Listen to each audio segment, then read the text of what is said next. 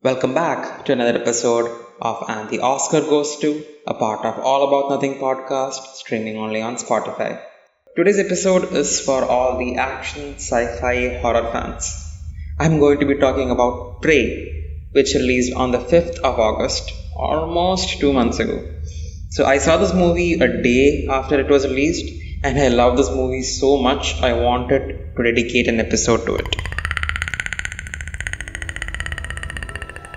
This movie is part of the Predator franchise, which started with Predator in 1987, starring Arnold Schwarzenegger. The first movie became an instant hit and is still enjoyed by many to this day.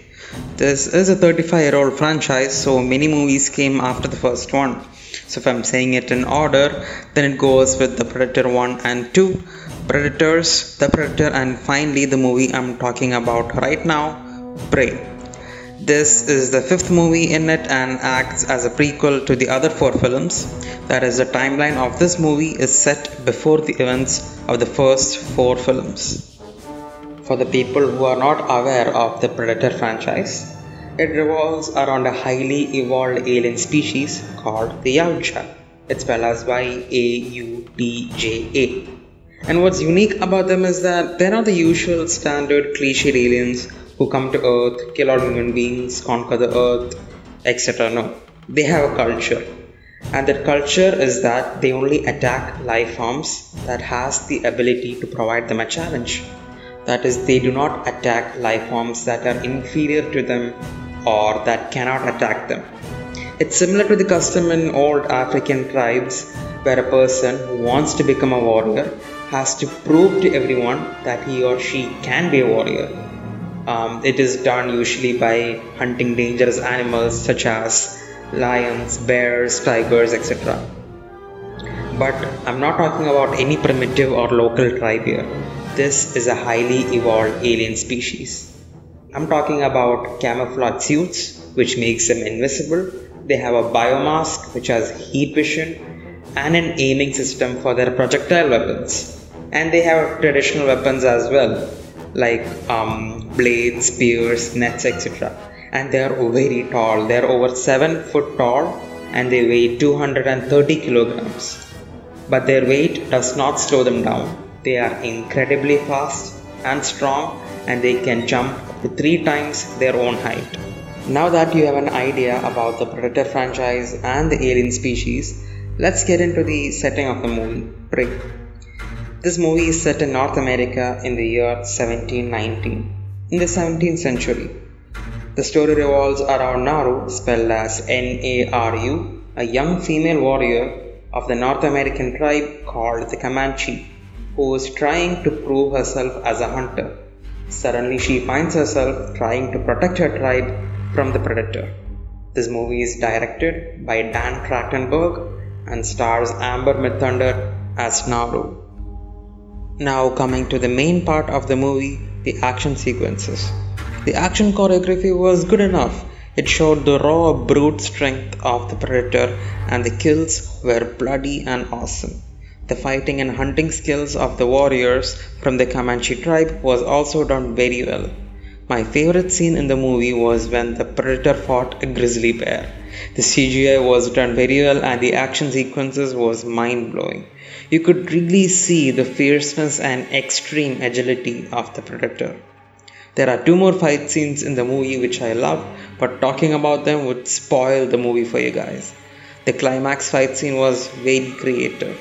The protagonist obviously had a very huge disadvantage when it came to fighting the predator head on. So I liked how the environment was used to her advantage in the final battle. The soundtrack of the movie was composed by Sarah Schachner.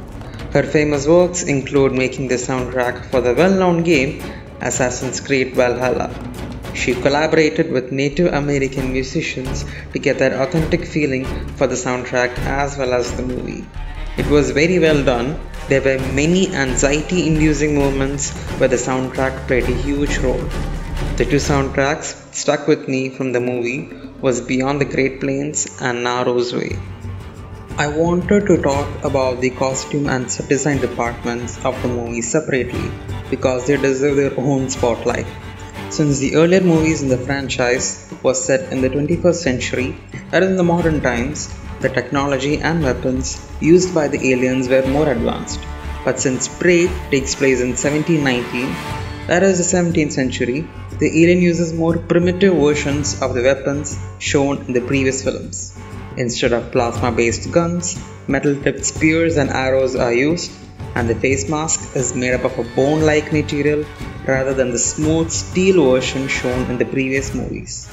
The costume design of the alien was a mix of physical costume and CGI, but most of the scenes were filmed without CGI.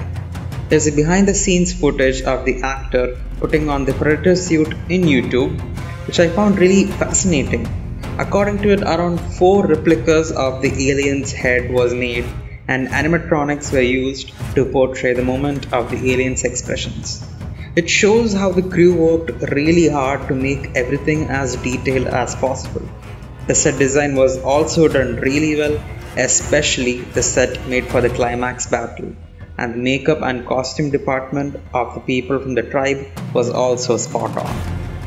So, coming to the review, as a Predator fan, I absolutely loved this movie. In terms of ranking it, it comes second to the original Predator movie. The action sequences are gory and top notch, and even though this movie is about fighting aliens, it does not shy away from character development. The protagonist had a beautiful character arc. The whole movie, she was trying to prove to her tribe that she has what it takes to be a hunter and towards the end, when she finally does it, it was very wholesome to witness. Even though she is the main character, her brother was the main highlight of this movie. For the people who have seen it, you know what I'm talking about. The cinematography was amazing, particularly the shots of the beautiful landscapes, the predator, and the camera movement during the action sequences. What stood out in the movie was the costume department along with the art and set design departments. Having a runtime of 1 hour and 45 minutes, the pacing was not too fast yet not too slow. It was done just right. You never really felt bored, each scene in the movie was important to the story. My only gripe with the movie was how they gave this insane plot armor to the protagonist. Because there were many scenes in the movie where she should have died, but they just kept her alive so they can move the story forward. And also towards the end it kind of becomes predictable but this climax was satisfying.